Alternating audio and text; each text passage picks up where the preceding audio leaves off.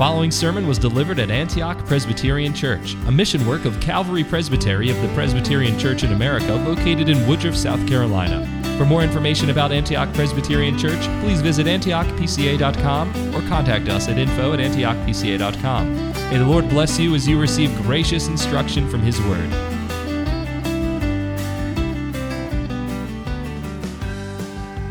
I'd like to invite you for a moment to imagine, and, and maybe for some of you this will not be any uh, big stretch of the imagination, that you have a health concern.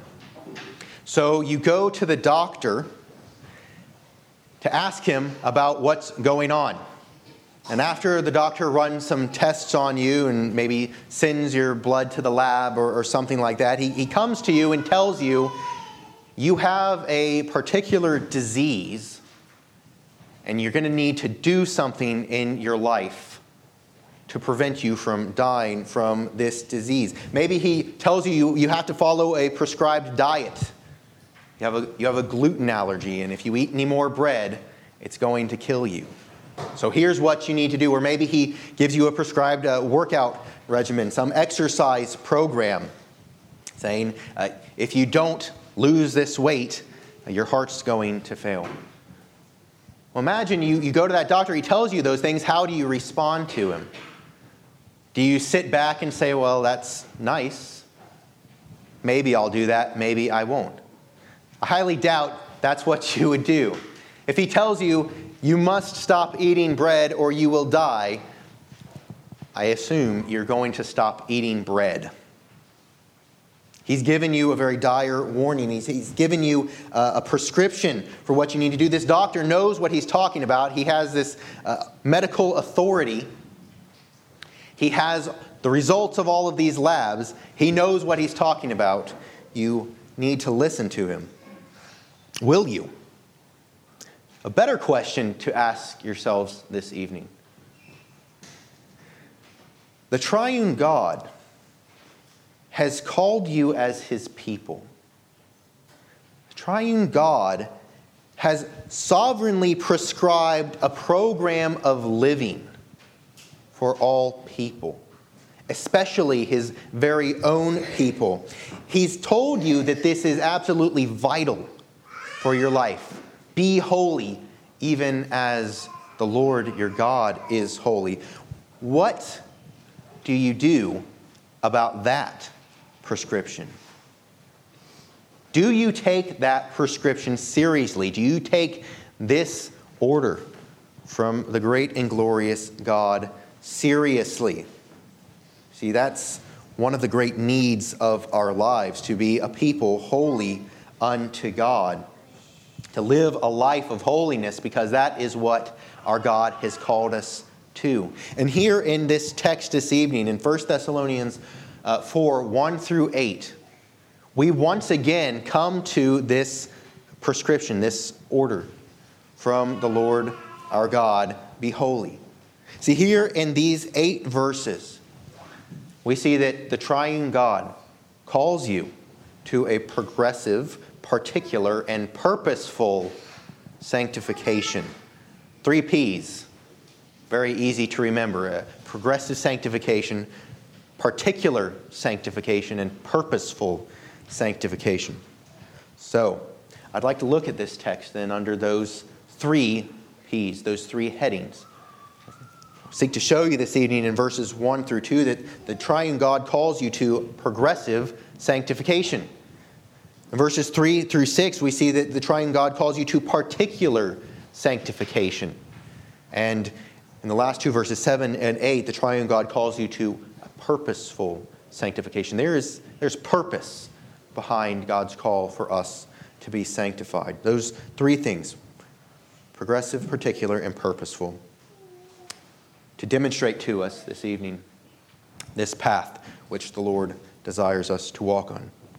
Uh, you remember just general context of of this book. As Mr. Colvin and I have gone through, you remember Paul has talked about how uh, he worked among the Thessalonians, how he had preached the gospel to them, how he had lived his life in such a way that uh, they uh, saw that he was not trying to get anything out of them, but rather they saw that he wanted to see them come to saving knowledge of the Lord Jesus Christ. And Last, uh, last time we were in 1 Thessalonians, Mr. Colvin uh, came to that, uh, that prayer there at, at, the end of chapter 3. Now may our God and Father Himself and Jesus our Lord direct our way to you, and may the Lord cause you to increase and abound in love for one another and for all people, just as we also do for you, so that He may establish your hearts without blame in holiness before our God and Father at the coming of our Lord Jesus Christ with all the saints. Paul has been working through his encouragement to the Thessalonians both encouraging them in their faith, encouraging them in the fact that the gospel was proclaimed to them, encouraging them uh, when he himself was encouraged by Timothy's visit. And so now he comes to a, a practical application section. Here he comes to a place where he wants to remind them that as Christian people, they must progress in sanctification.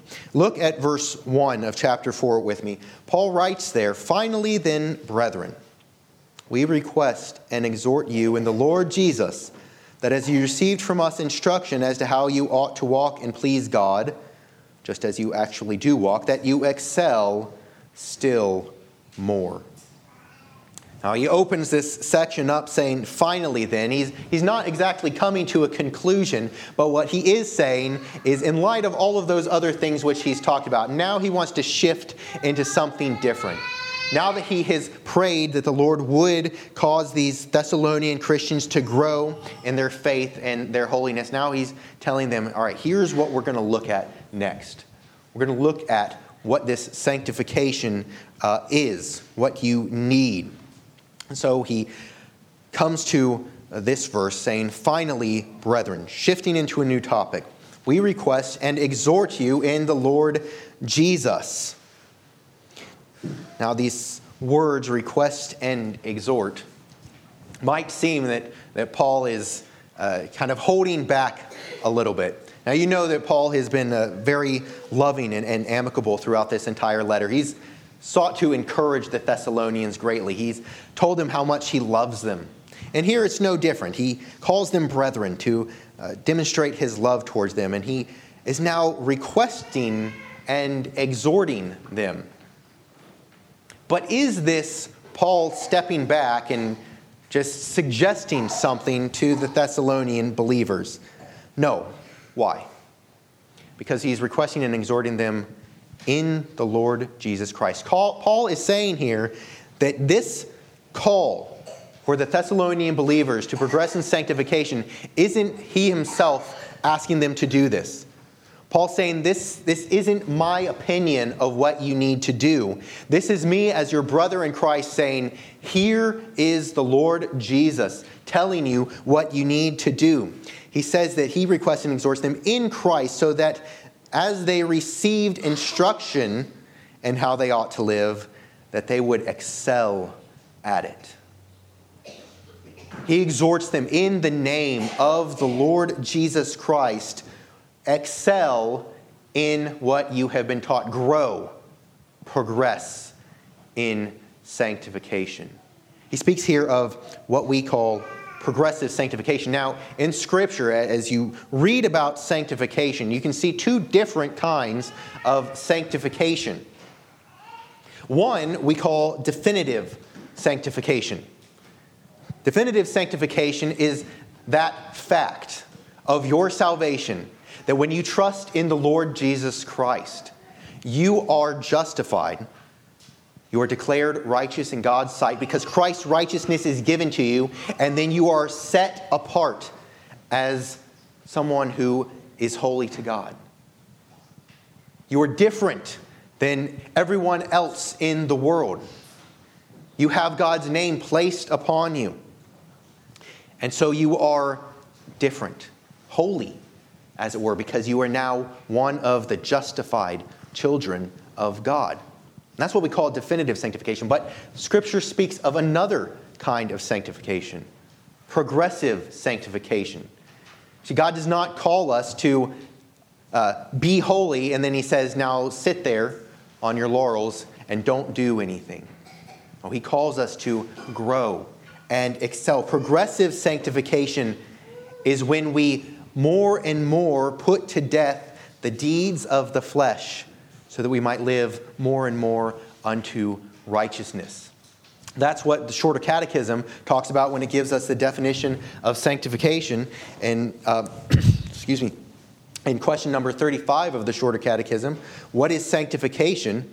Sanctification is the work of God's free grace whereby we are renewed in the whole man after the image of God and are enabled more and more to die unto sin and to live unto righteousness.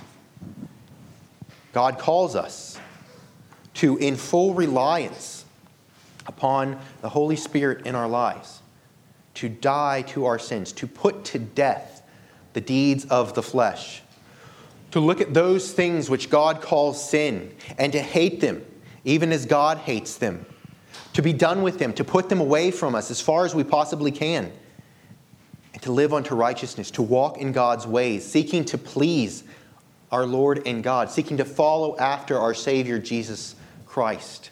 It's the work of God in our lives. God declares us righteous and He sets us apart with this definitive sanctification, and He says, Now walk in my ways. Follow after the Lord Jesus Christ. This is the sanctification that you are called to in this verse. It's not a suggestion. Here, Paul says that he requests and exhorts them in the Lord Jesus Christ, bringing in the authority of Christ, but he tells them that this is how they ought to walk. Possibly more, more literally, how you must walk to please God. The purpose of this sanctification is pleasing God.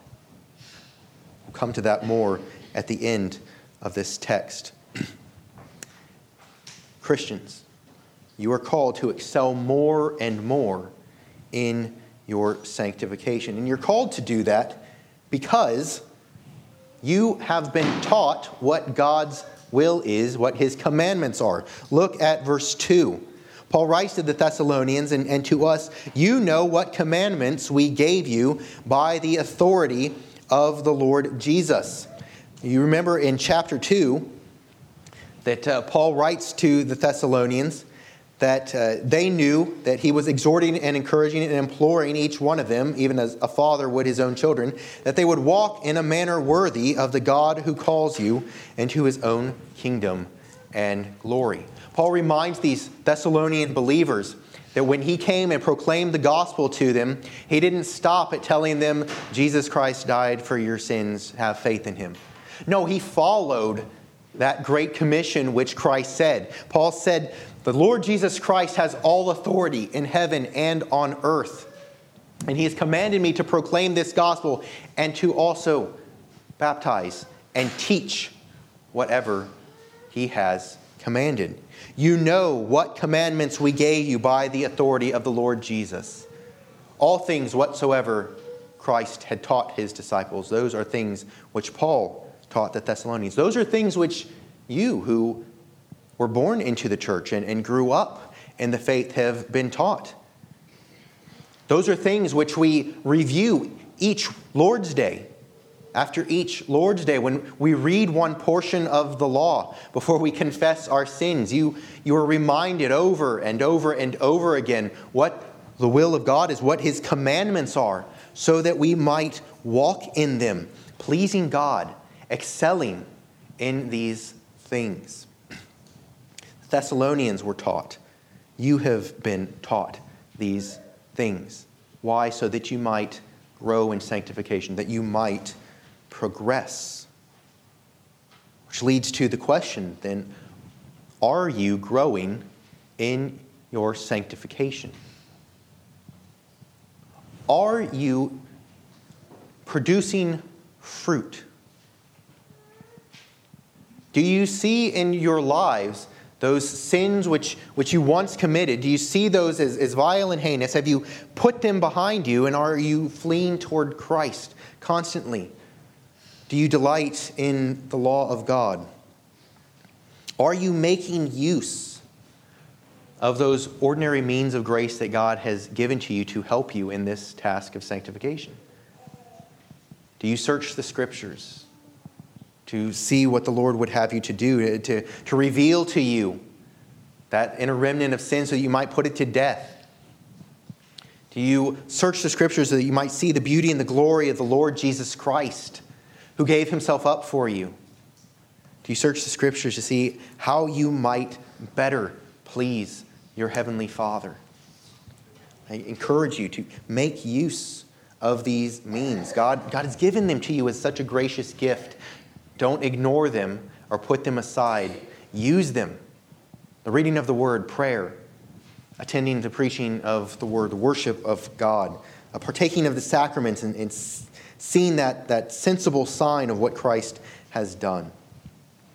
Are you growing in your sanctification? Parents, are you teaching your children all those things which Christ commanded?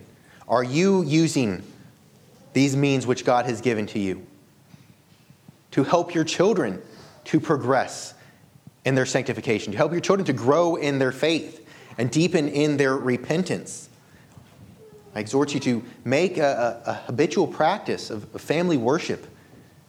And that's such a good uh, and glorious thing. It's, it's so helpful for young children to hear the scriptures daily, to see how important it actually is uh, in the lives of God's people, to pray together so that they might themselves grow in their ability to pray, uh, to sing together so that they might uh, grow in their ability to praise God and glorify Him. Make use of these means and make use of these means in helping your children so that they too might be faithful disciples of the Lord Jesus Christ. They have been baptized into the name of the triune God.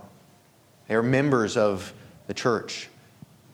Help them to grow in their sanctification so that they might glorify the Lord God. See, the Lord calls us to progressive sanctification to grow.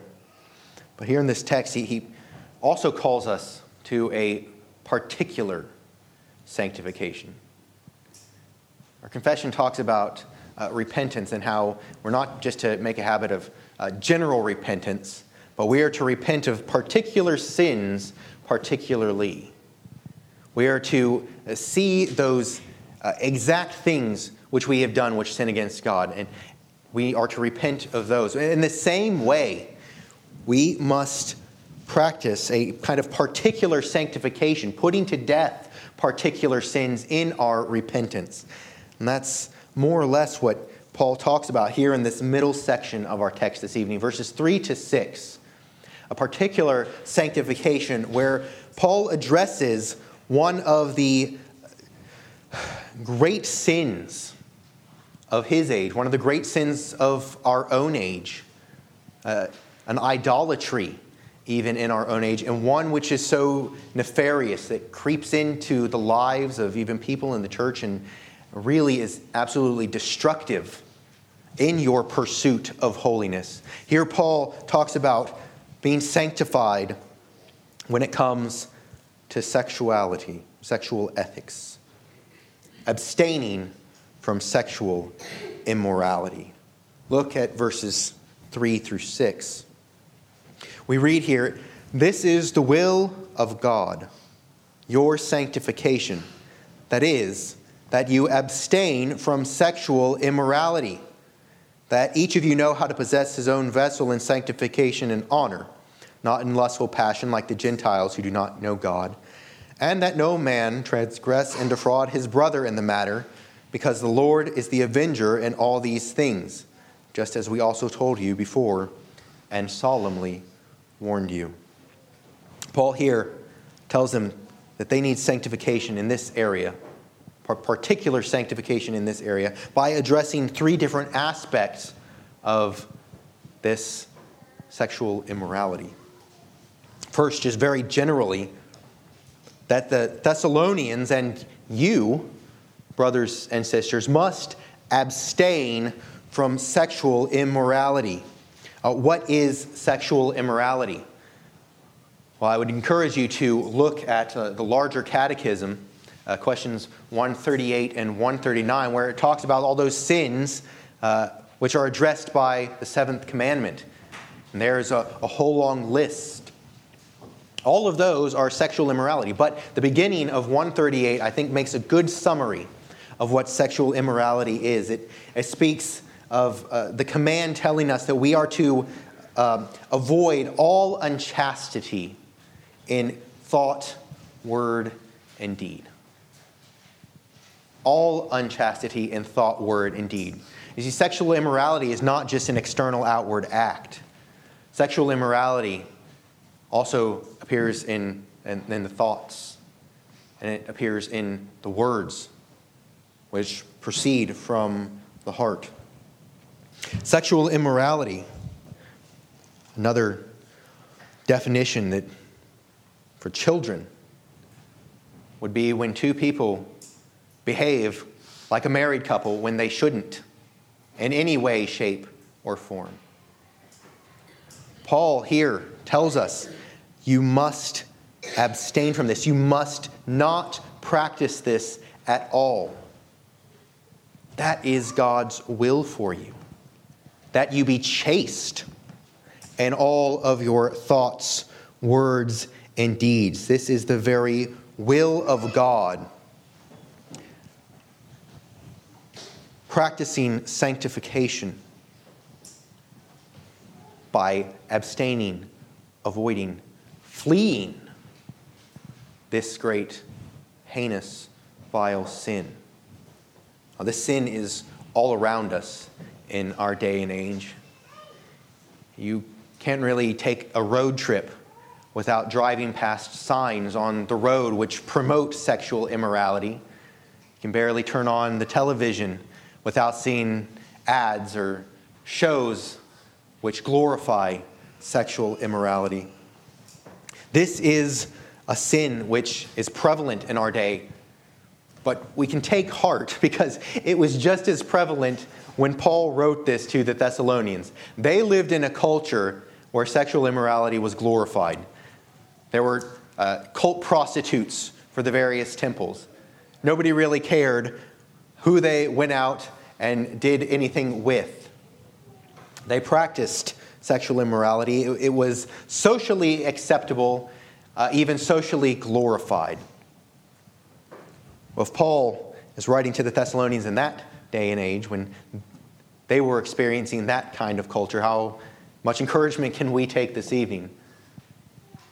That the Christian is called to and can abstain from sexual immorality because that's God's will for them. They were called to in the ancient world. We are called to today. Very similar cultures. The Lord is gracious, and He's called us to abstain from this, particularly so that we might grow particularly in this area of sanctification. How do we do this? How do we uh, abstain from this? Well, the next couple of verses, uh, Paul gives uh, clarification in different aspects of what this sin uh, entails so that we might be more thoroughly equipped to put it to death and to avoid it, to keep ourselves from it. First, in verses 4 through 5, Paul writes he wants, uh, it's the will of God that you abstain from sexual immorality and that you know how to possess your own vessel in sanctification and honor. What does Paul mean by vessel here? Well, commentators are actually somewhat divided on this. Uh, it could be one of two things. First, it could very simply be this vessel each of you uh, possessing your own vessel is talking about the body, your, your own body. Paul says, if that is the case, that you must learn how to control yourself physically and in all aspects. See, he says essentially, you don't have any excuses here. You can't say, well, it's hormones, uh, it's desire, it's all of these things. No, he, he says you must learn how to control your body, that you might possess your, your vessel in sanctification and honor. So that's one view. The other view would be that um, this is actually speaking about marriage, the vessel being the wife. You know, that a vessel is used for a wife in other places. That husbands are to honor their wives as, as the weaker vessel. And so some make that connection there. Whichever is the case, the point which Paul makes here is that you must behave yourself in sanctification and honor. You must treat your, your own body as a thing which has been united to Christ.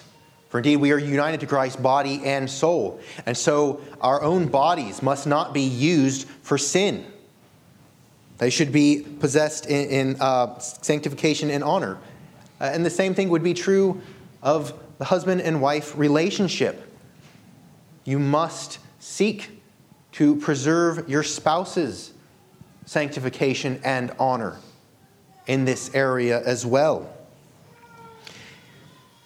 This is, is what glorifies the Lord. Putting to death the deeds of the flesh, keeping yourself pure physically, striving toward that end. And what is the, the flip side of this?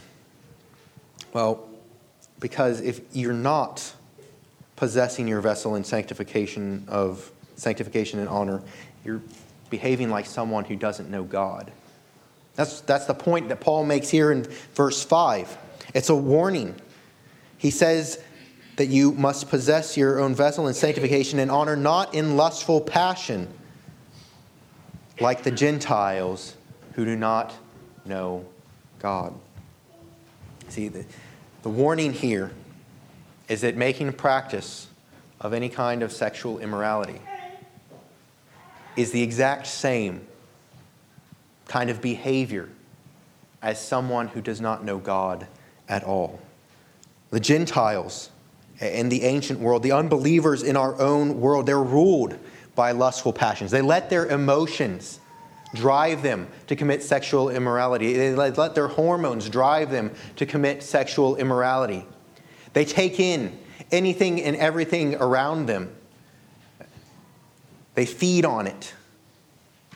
They don't control themselves. They don't seek to uh, avoid this sin. No, they just go for it because they don't know God.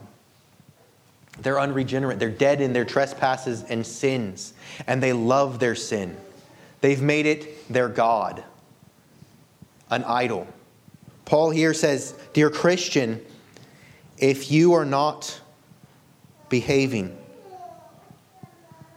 in the way which God has called you to, if you are not possessing your vessel in sanctification and honor, you're acting like the unregenerate. This is, this is a dire warning. This is frightful. Who among us who loves the Lord Jesus Christ wants to be like the unregenerate? God forbid that we should be like that. Take this warning to heart. The practicing sexual immorality is acting like someone who doesn't know God at all. Use this warning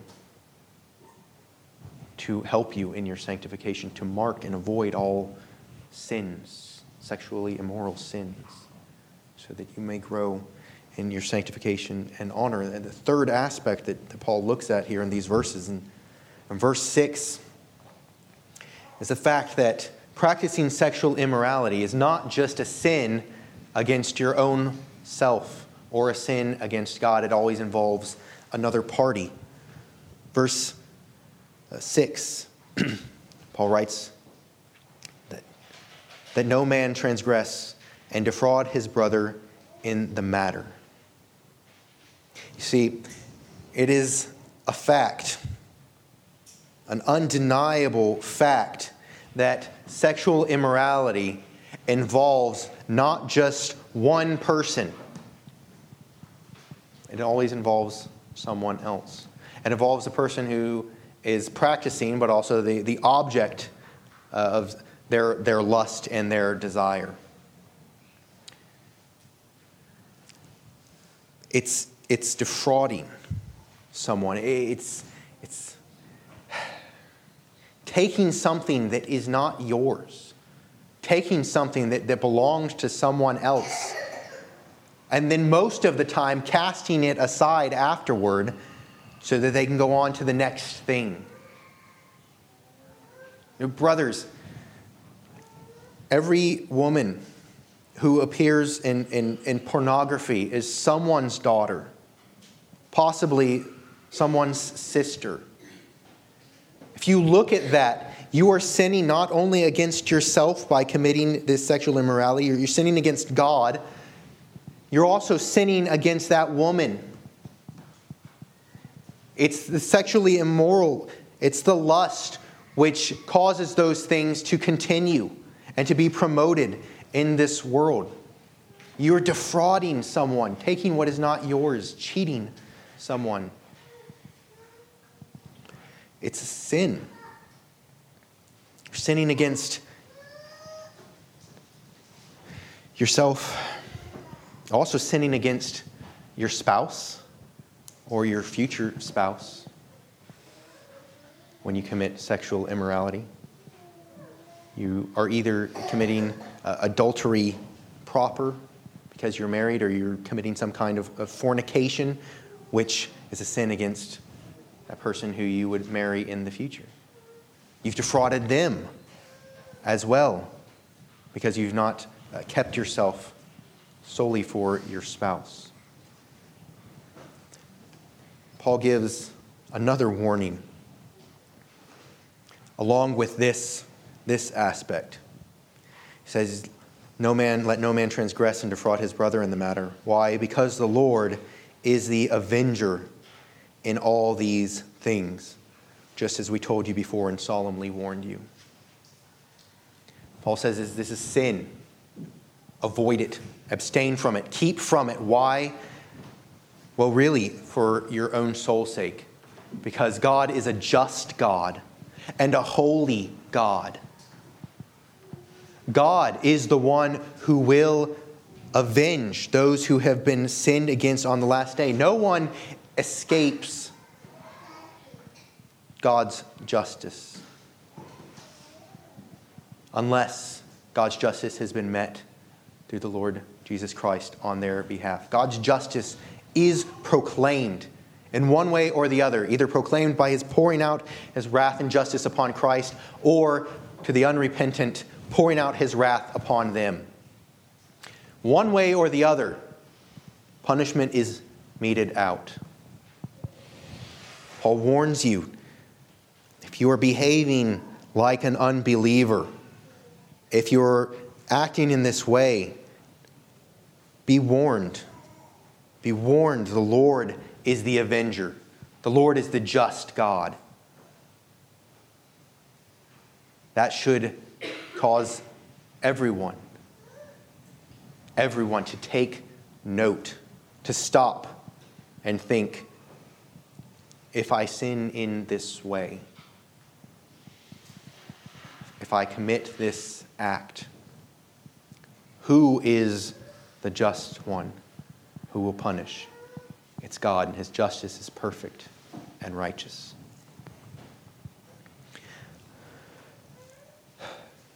As I said before, the larger catechism provides an entire list of, of the sins contained or warned against in, in the sixth commandment. I won't read all of them, but I would like to look at a few.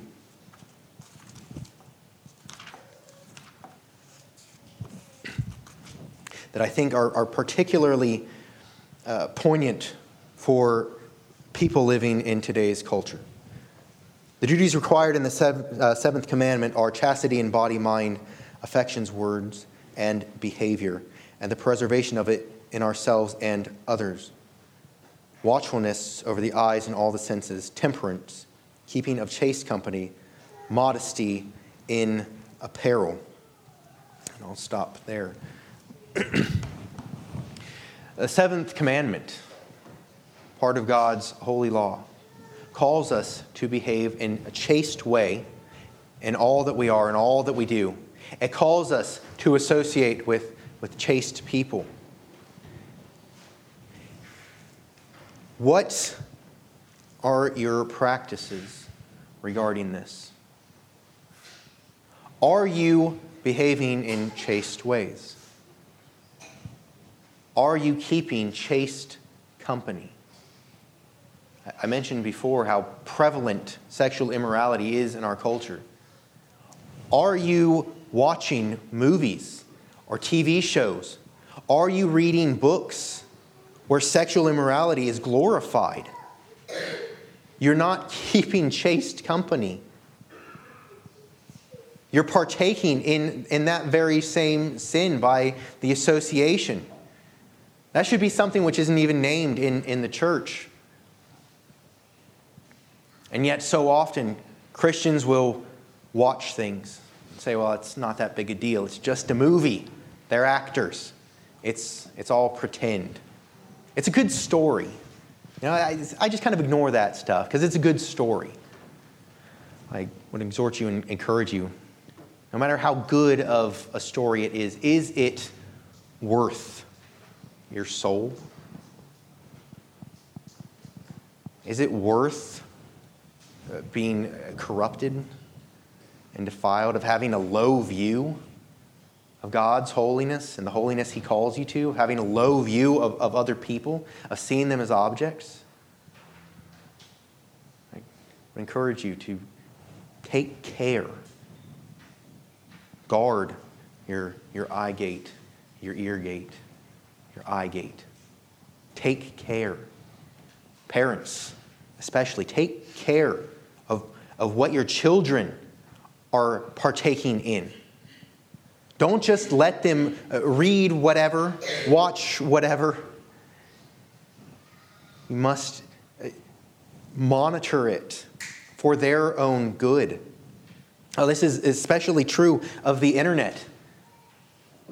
While I can't bind your conscience and don't want to in any way, uh, it would probably be a very good principle not to allow children on the internet. Pastor Van Dudewoord over at Covenant OPC has, has made an illustration that I've heard a number of times. You wouldn't staple a pornographic magazine on the back of your Bible and hand it to your kids and say, Don't go past Revelation, would you? So, why would you give them unfettered access to something which contains all sorts of, of vile and heinous sins. There are so many excellent resources on the internet, and yet it is so very easy for young people to become ensnared. So, parents, guard your children for your sake, for their sake, for the glory of God. And children, young people, I would encourage you purpose, even now in your youth, to abstain from any and all sexual immorality. Guard yourselves. There are ways that you can do this even now as children. You can guard your speech. You can avoid telling uh, crass and inappropriate jokes. You can, even now, pray that the Lord would, would help you and, and preserve you, that He would keep your, your mind and your heart pure and all of these things. Keep your language pure, keep your, keep your thoughts pure. Work on that for your own sake, for the sake of your friends, for the sake of the glory of God it's a fantastic thing to grow up and be an adult and not have to look back on your life and say, I wish I hadn't sinned in these ways. It helps you to serve the Lord in a, in a freer way, even in your youth. So I encourage and exhort you, young people, young men, young women, guard yourselves. Go to your parents, ask them to help you guard yourself. Be vigilant. Mark the sin of sexual immorality is something that you never want to partake in. Flee from it, avoid it. abstain from it so that you might grow in holiness and glorify the Lord your God. See, Paul has spoken about this progressive sanctification that we need, that we need to increase more and more, to excel. And he's spoken of this particular area wherein many of us need sanctification. But Paul also talks of the fact that this sanctification has a purpose. He gives two aspects to this one in verse 7, one in verse 8. In verse 7, he says that the purpose of this sanctification is purity. Look at verse 7. He says, God has not called us for the purpose of impurity, but in sanctification. The fact of the matter is, the Lord's desire for you to abstain from sexual immorality is because He loves you.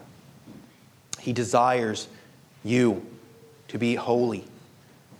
He desires for you to be pure in all things. That's the purpose of this sanctification purity, to be, to be spotless, part of the bride of Christ, to be holy, even as God is holy, to reflect our family, as it were. You know that the Lord has, has called us, he, he chose us, predestined us, adopted us, saved us. What does Ephesians 1 say? So that we might be holy. That was one of the reasons He saved us, for our holiness, to bear His image as the holy God. As I look out among you, children, partially because I know you and know what family you belong to, I see uh, resemblances. But I think I could probably see a good deal of family resemblance even if I didn't know which family you belong to. Groffs look like Groffs, Cooks look like Cooks, Marcuses look like Marcuses. Right? Colvins look like Colvins, Homs look like Homs. You have a family resemblance.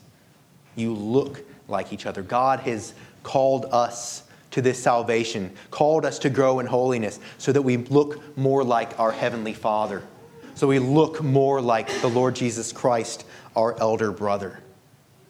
It's a purpose, purity of life that reflects the purity of God to those around us. To be those adopted children who reflect His glory to the world around us. And the other purpose of this sanctification, this purposeful sanctification, is that God might be honored and glorified. Verse 8 looks at this uh, from a negative perspective. Paul writes, He who rejects this, that is, this, this teaching on the need for sanctification, to progress in sanctification, to abstain from sexual immorality, he who rejects this is not rejecting man, but God who gives his Holy Spirit to us, to you. See, neglecting sanctification demonstrates two things about people. One, it demonstrates that you don't love God. Neglecting sanctification, sitting back shows that you don't love God. What did Jesus say? If you love me, you will keep my commandments. The Lord Jesus Christ loves his Father with a perfect love. He kept all of the commandments given to him and lived a pure and holy life. He was spotless, perfect. He calls us to follow him in the same way. He gives us his spirit to guide and direct us, to work in us, to will and to work the Father's pleasure, to do what He's called us to do, but neglecting sanctification, sitting back and saying, No, I don't need to grow in holiness, demonstrates a lack of love for the God who saved us, for the Lord Jesus Christ. It, neglecting sanctification also shows how little you think of God's grace. If you neglect sanctification, you might be saying in your head, Well, I'll continue in sin so that grace may abound. What does Paul say to that? God forbid. We ought never to think that way. Neglecting sanctification is saying, Well, Jesus died on the cross for my sins. He died on the cross for all of those sins I've already committed. He's died on the cross for the sins I'm going to commit, so it doesn't really matter if I commit them. Doesn't matter. Jesus already died for them. That thinks so little of God's grace. What foolishness is that? Has Christ's death for his people fully atoned for all of their sins? Yes, it has. And praise the Lord for that. But that's not a license to sin. God has not called us to spurn his grace and continue sinning because of what Christ has done. He said, This is how much I loved you. This is how gracious I am. This is the great salvation which I provide for you. Now that I have changed you, follow me. The true Christian hears that call to follow the Lord Jesus Christ, to walk in his ways, and rejoices. Now, it's difficult, to be sure. Holiness is a hard task. The law of God is perfect.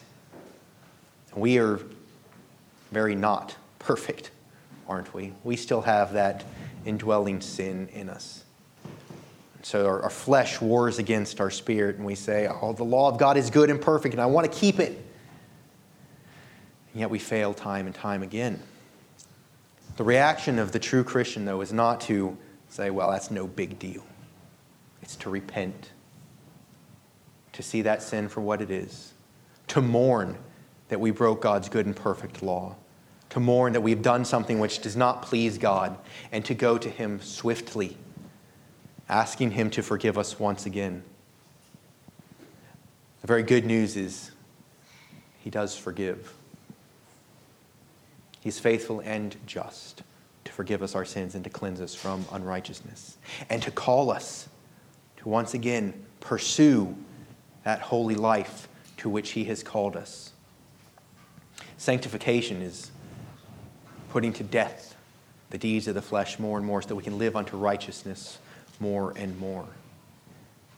It's putting aside that sin so that we might better walk in God's ways. That's what he calls us to do.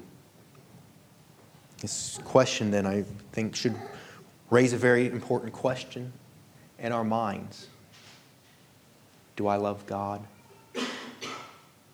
Do you love God? I, I trust that many of you, Lord willing, all of you do. Show it. If you love the Lord Jesus Christ, keep his commandments. Show it. Be a reflection of your Heavenly Father. Be a reflection of your elder brother. Be a reflection of the thrice holy God by walking in his ways. Showing to all those people around us that the Lord does indeed truly change the hearts of men, the minds of men, the lives of men, so that he might be glorified he has saved us for his own glory. Let us seek to glorify him in all that we do. If you answer that question, do I love Christ? And you say, I don't know. Cry out to God. Pray to him right now, asking him to give you a love for him, a, a, love for the Lord Jesus Christ. Pray to him to give you faith in Christ, that you would trust in Christ fully to be the Savior of your sins. That you would not take for granted the grace of God, but that you would see it for, for the great and glorious gift that it is. Uh, that you would see that grace and see Christ in all of his beauty and run to him as the only Savior. Children, many of you, I'm sure, know many, many facts about God. You have knowledge of God. Perhaps you believe that all of those facts are, are true and right. But are you trusting in the Lord Jesus Christ for your salvation? That is true faith, knowing the truth and believing that it's all true, being even happy and joyful that it's all true, but you must also place your trust in Christ. Trusting in Him, leaning upon Him as your only hope in life and in death. So I encourage you all that if you answered that question, do I love Christ? And you say, I don't know. Well, ask Him to give you a love. Flee to Christ in faith. And ask Him to help you to grow in your sanctification. We live in this age where sexual immorality is so prevalent. If you talk to many people about what God says about purity, they'll, I mean, at the least, roll their eyes. Uh, at the worst, they scoff and mock and outright reject God's ethics. There is in this age an idolatrous pursuit of pleasure, especially uh, in the realm of sexual immorality. Uh, people love it, they, they flee to it. You, beloved, are called to something different. You're called to a life of holiness. You are called by God to be set apart unto God, living a life that demonstrates that set apartness. This is why Paul stresses the need for growing sanctification, excelling. This is why he, he talks about how, excuse me, it, it, pleases God and how it, it's something which the Christian must do. It's why he focuses on sanctification as the. Um, thing which Christ has commanded according to his law.